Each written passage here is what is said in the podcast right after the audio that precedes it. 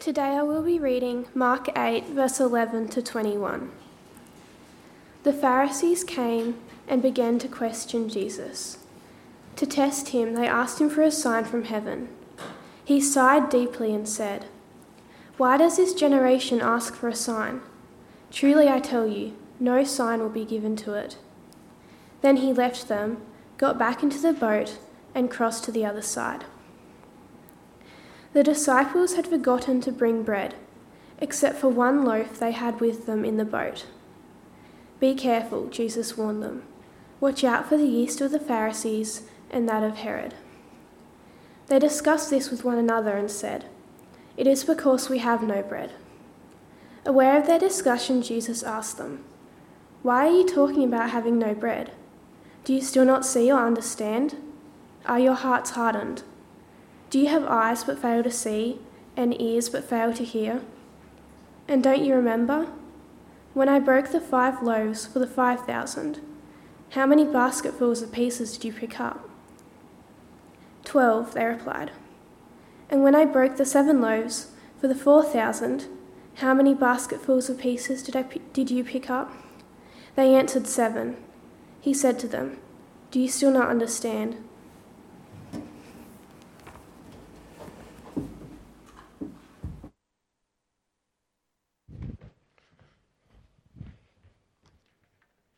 Good morning, people of Pathway. Now, not due to my unbelief of Simon, in Simon's ability as a sound guy, it's more my unbelief in my own voice. My voice packed it in two days ago. I couldn't, couldn't even talk at all. I was trying to order a, a beer at the Lake Leak pub, and the lady at the bar was like, What was that? so, anyway, I feel fine, just for some reason my voice has gone to poo. So, so I trust you can all hear me. I don't doubt Simon and your ability, unlike some, Mike. Um, anyway, so hello, people of Pathway. As most of you know, my name is Ryan. But before we move on, I want to ask for help. If you're not aware of my role here at Pathway, I'm doing some ministry training this year, and sermons are a bit new to me. Preparing them and delivering them can seem a little daunting at times, and I tend to talk way too fast and may appear a little tense up here. anyway, so if you can't keep up, or you can't hear me well, please stop me. Uh, raise your hand, yell out my name, stand up and do a 360. I don't know, do something to get my attention. Um, just mention it, whatever it is I'm doing or not doing, and just feel free to do that because I won't get angry, I won't be offended. We're all about helping people grow here, and that's something you can do for me. So the other way you can do it is um, to fill out the survey. I'm not sure if Mike mentioned it, but if you didn't get the link, it's actually in the newsletter. So if you got emailed that newsletter this week, the church newsletter, you can find that link and should just be able to click straight on it, straight to the survey. Um, I would really appreciate open, honest feedback. Um, it's super quick and easy, and I, um, yeah, it would just be really good to see results. I, I was the guinea pig last sermon. You guys did the survey. It was a bit clunky, but it worked. Um, it was good feedback, and I thank you for that. Um, so I'd ask for that again, but don't worry, it's anonymous. So even if you say something very real and true, I, no one will let you down. It's good. Really, we're all about growing and stuff. Anyway, let's go. Watch out for the yeast of the Pharisees and that of Herod. What does Jesus mean when he says to watch out for yeast? It's a microorganism that ferments and causes bread to rise. Would you come with me as we dig into this a little deeper? So there are two people groups represented here in this account the Pharisees and the disciples. Let's take a look at them both. Just in a little bit more detail, but before we do, would you allow me to pray? God, may your words be heard here this morning, not my own. Help us to be open and receptive to what you have to say through your word, the Bible, this morning. Convict us, encourage us, Grow us, we ask, in Jesus' name. Amen. So let's kick it off by uh, looking at the first part of this passage. Verse 11 says, The Pharisees came and began to question Jesus. To test him, they asked him for a sign. When I first read this passage, I wondered, were these guys present with Jesus as he had literally just fed 4,000 people just like the day before? With just a handful of bread and some fish? And if they had, why on earth would they need more signs that he was indeed the Messiah? Well, the truth is, after some research, I discovered that the Pharisees had not seen Jesus perform that miracle. Jesus feeding the 4,000 was in the Gentile area, so they would never like lower themselves to that level, uh, so they would never have been there. Therefore, they didn't see Jesus do this miracle. Hmm. Okay, well, if they didn't witness the miracle of the feeding of the 4,000, if like me, then you perhaps you were honestly, perhaps they just honestly wanted to set the record straight. Perhaps rumours have been flying around and the Pharisees had not yet seen this Jesus guy who they'd heard so much about. And when they finally get to meet him, they excitedly ran up and said, You know, Jesus, we've heard all, all this stuff about you. Show us. What, you know, what have you done? And, and in excitement. Well, that, uh, that's also not the case. They'd seen Jesus do plenty of miracles before. In fact, it says earlier on in this book in Mark, actually in chapter 3, that in response to Jesus' miracles and teaching, the Pharisees accused Jesus of being demon possessed. So these guys had seen miracles, they'd heard about Jesus' teaching, they had more than enough proof to know that he was indeed the Messiah. The Pharisees were well educated on what we now know as the Old Testament. It was their job. They studied it and they were super, super religious. They knew that a promised Messiah was coming. They did not want it to be Jesus. He was too revolutionary and he was likely going to upset their nice, comfortable religious lives. Something else to note is that the NIV just doesn't quite capture the motive or emotion that the Pharisees came at Jesus with. English words are often left lacking when it comes to clearly defining the Greek descriptions given in the original text.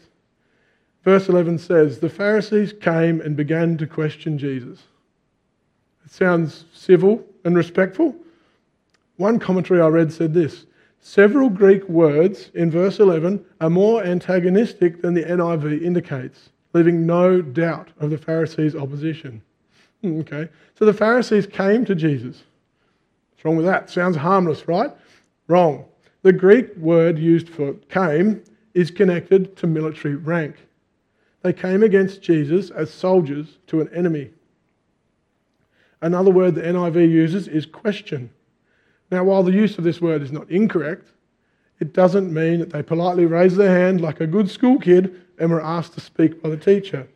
There's actually a sense of opposition in there, that they're disputing and opposing Jesus in, every, in the way that they questioned him. It wasn't at all polite or respectful. And even the word used for test, that was more a test of destruction than a test of validation. Testing to validate an idea is different than testing something to destruction. Testing how much horsepower an engine has is different than seeing how long an engine can run with no oil. The Pharisees were testing Jesus to try to break him and his teaching. So, what does all this mean? The Pharisees were openly hard hearted in their unbelief. My immediate reaction, I presume yours as well, to the text may not have caused us to think that way at first. But when you dig a little deeper, like we just have done, I think that the hard hearts of the Pharisees becomes pretty obvious. Now, I'd like to attempt to bring this situation a little closer to home. To do that, I need a volunteer preferably someone who likes cars. Don't be scared. You can stay in your chair if you like, but it's up to you. All right, John. I'm going to ask you a question. What car manufacturer do you think is the best?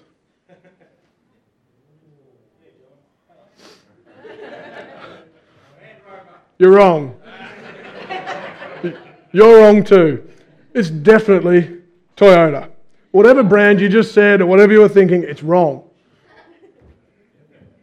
Oh, thank you. You just cannot compare. you just cannot compare with Toyota. What car is more unbreakable than an old 2.8 diesel Hilux? Name another car like the old leaf sprung diesel Hilux is comfortable, quiet, powerful, and not even overpriced. No, you're wrong. There is no other car that's better than this. And on and on it goes. I'm guessing we've encountered people who ask a question only to prove their point. Not because they want to know the answer, but to bash you and your ideas, sorry, John, and to prove that what they know is the best. So that was the Pharisees in this moment. The Pharisees didn't want to know who Jesus was. They had made the decision. They chose to believe that Jesus was not the Messiah, God's Son. No matter what Jesus did, they were never going to change their minds. Jesus knew this, which is why he didn't do as they asked. Just like you guys all knew it was a waste of time to try and convince me that Hiluxes were indeed rubbish, my attitude, it was just never going to work. My attitude was one of arrogance, and I was not willing to listen to other ideas with an open mind. My preconceived bias and ideas were simply just in the way. And the Pharisees were the same. So, are you openly hard hearted? Do you have preconceived ideas of who God should be? Do you really want to know the answers that you ask about God? Do you really want to know who God is? Think deeply and honestly about these questions. They're important. So let's go back to the microorganism that makes bread rise yeast, right? The yeast of the Pharisees and that of Herod. Hmm. Jesus refers to Jesus refers to this yeast as unbelief. I'm just going to make sure I'm keeping up. I think. Anyway, um, they were united. So that both the Pharisees and Herod shared one thing in common. They were united in their view of Jesus. Both Herod and the Pharisees have a strong unbelief in who Jesus is. Surely Jesus' own disciples would not struggle with unbelief. Why would Jesus warn them so clearly against it? So these guys, the disciples, literally lived alongside Jesus. They were there when he performed miracles. They were there when he taught the people with power and authority. How could they possibly have been at risk of unbelief? Just going to make sure Oh, yeah, there we go. Thanks, George. You covered me well. So let's shift our focus now to this bizarre interaction between Jesus and his disciples in the boat. Having just dealt with the openly hard hearted, unbelieving Pharisees, Jesus makes this statement to the disciples Watch out for the yeast, also known as the unbelief of the Pharisees and that of Herod. How do the disciples respond? They bicker amongst themselves about forgetting lunch. Why? Because Jesus is thinking about spiritual things and the disciples are thinking about their stomachs. It's unlike men, isn't it? The disciples have been around Jesus a while now. They've been exposed to his teaching, seen countless miracles, and yet somehow they still miss Jesus' point. Why would they be at risk of being infected by the yeast of the Pharisees? We've confirmed what the yeast is, right? Hopefully, I've made it clear enough that you're all thinking this one word right now it's unbelief. So, who has their Bible open still? What literally just happened before Jesus' encounter with the Pharisees? Sing it out. Very good. So, he fed 4,000 men. Now, this isn't counting women and children, so a guess, we could very safely double that number. So, some 8,000 people were just fed off a handful of bread and a few fish. And they even ended up having heaps of bread left over. Yet somehow, the disciples, now in the boat, are worried Jesus is unable to meet their needs there. What? Jesus responds to the disciples with a bunch of questions. These questions are found in verses 17 through to 21. And it says, I think it should be uh, there. Yep. Aware of their discussion, Jesus asks them, Why are you talking about having no bread? Do you still not see or understand? Are your hearts hardened? You have eyes but fail to see, and ears but fail to hear. And don't you remember when I broke the five loaves for the 5,000? How many basketfuls of pieces did you pick up? I can imagine them saying, 12. And when they broke this, when, he, when I broke the seven loaves for the 4,000, how many basketfuls of pieces did you pick up? And again, they'd be like, oh, seven. And he said to them, Do you still not understand? Ouch. These questions are hard hitting. What didn't they understand? What have the disciples missed? There is a case against the disciples here in that they became too familiar with Jesus. The teaching and miracles of Jesus should have continually blown the disciples' socks off. However, it would seem they've become complacent in counting miracles regularly and profound teaching, I'm sure, daily, it seems that these guys are growing too comfortable and used to it all. So that's subtle, cold hearted unbelief. It's very different to the Pharisees' openly hard hearted unbelief, but it's unbelief all the same. The disciples' intense love and joy of being with Jesus has been allowed to grow cold. Jesus teaching the masses, feeding thousands of people, healing the sick, and teaching about forgiveness of sins should cause a change in the disciples' lives. It would seem that it hasn't, at least not yet, anyway. Here we go. Apply.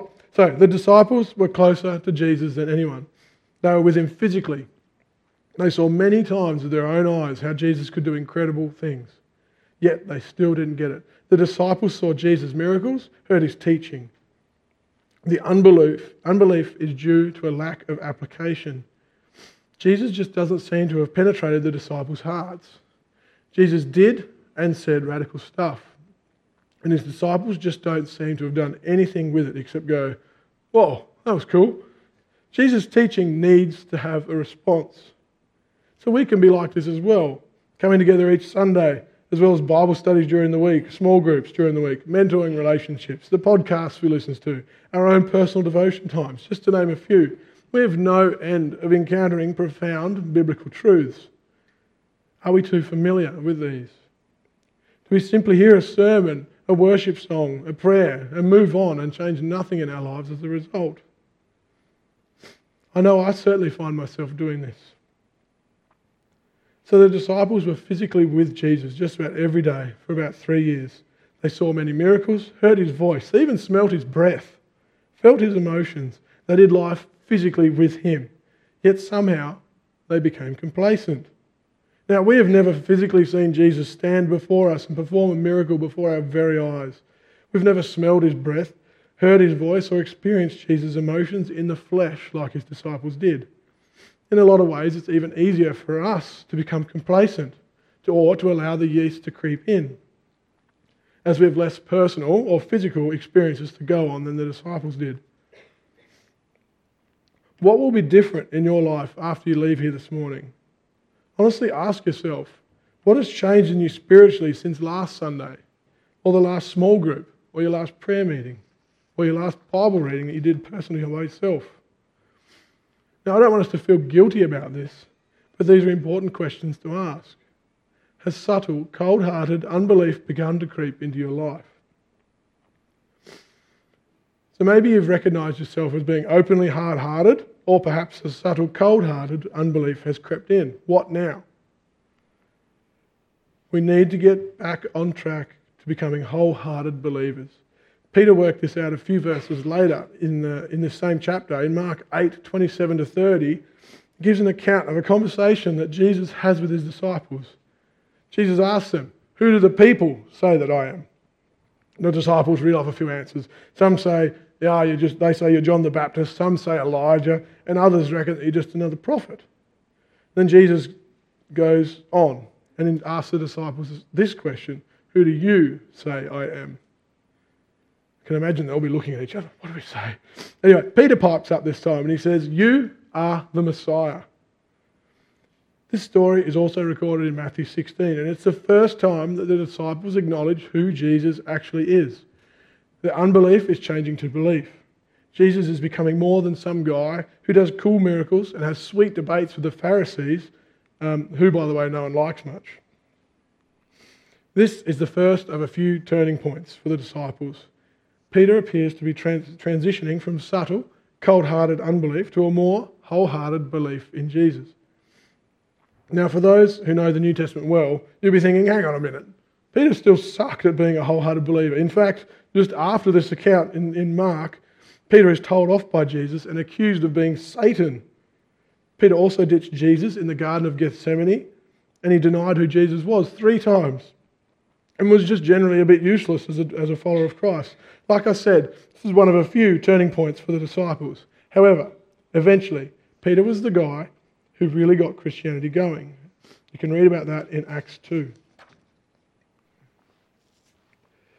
My point being, we can begin to make this shift from unbelief to belief, whether openly hard hearted or subtly cold hearted.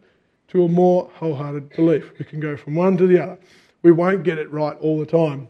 Like Peter, we won't just flick a switch and all of a sudden become robots who follow Jesus at every turn. It is something that needs continual work, and honestly, we will continually stuff it up. That's where grace comes in. God doesn't want perfectly coded robots to follow him. He wants a relationship with us. He knows we mess things up. And that's why Jesus died on the cross. We are forgiven for everything. Do you see yourself as openly hard hearted like the Pharisees were? Let's have a quick look at what it says in verse 12. After the hard hearted Pharisees have confronted Jesus, it says, He, Jesus, sighed deeply in his heart. One commentary said, says it's not an expression of anger or indignation, but rather a sigh of dismay or despair. Jesus wasn't angry at them, he was just saddened by the poor response given to him. You can just imagine Jesus thinking to himself, why can't you just get it? All this religious rubbish, this self seeking, short sighted lifestyle. Life is so much more than that. Should you just see who I am? Do you really want to know the answer to the question, is Jesus the Messiah? Or do you just want to make a point for why he isn't?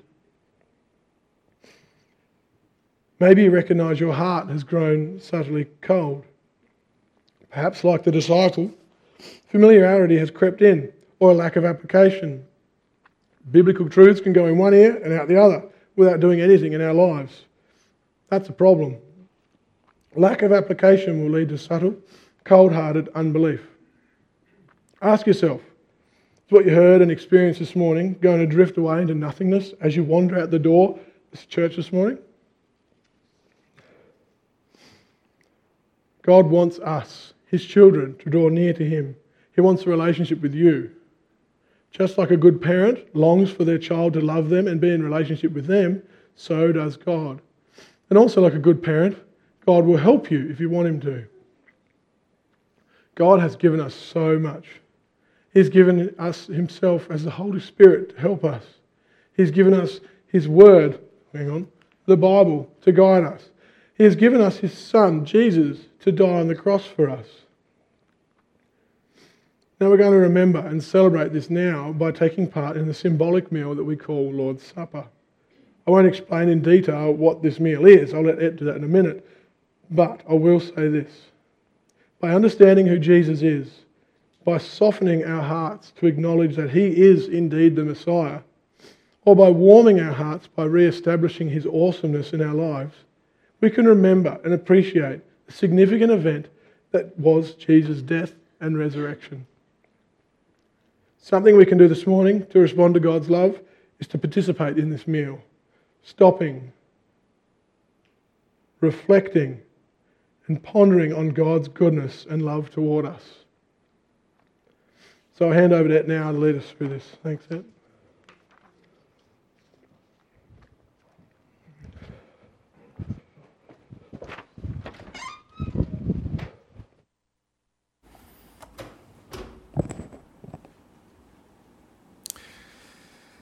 Thanks, Ryan. Um, I don't have much to add.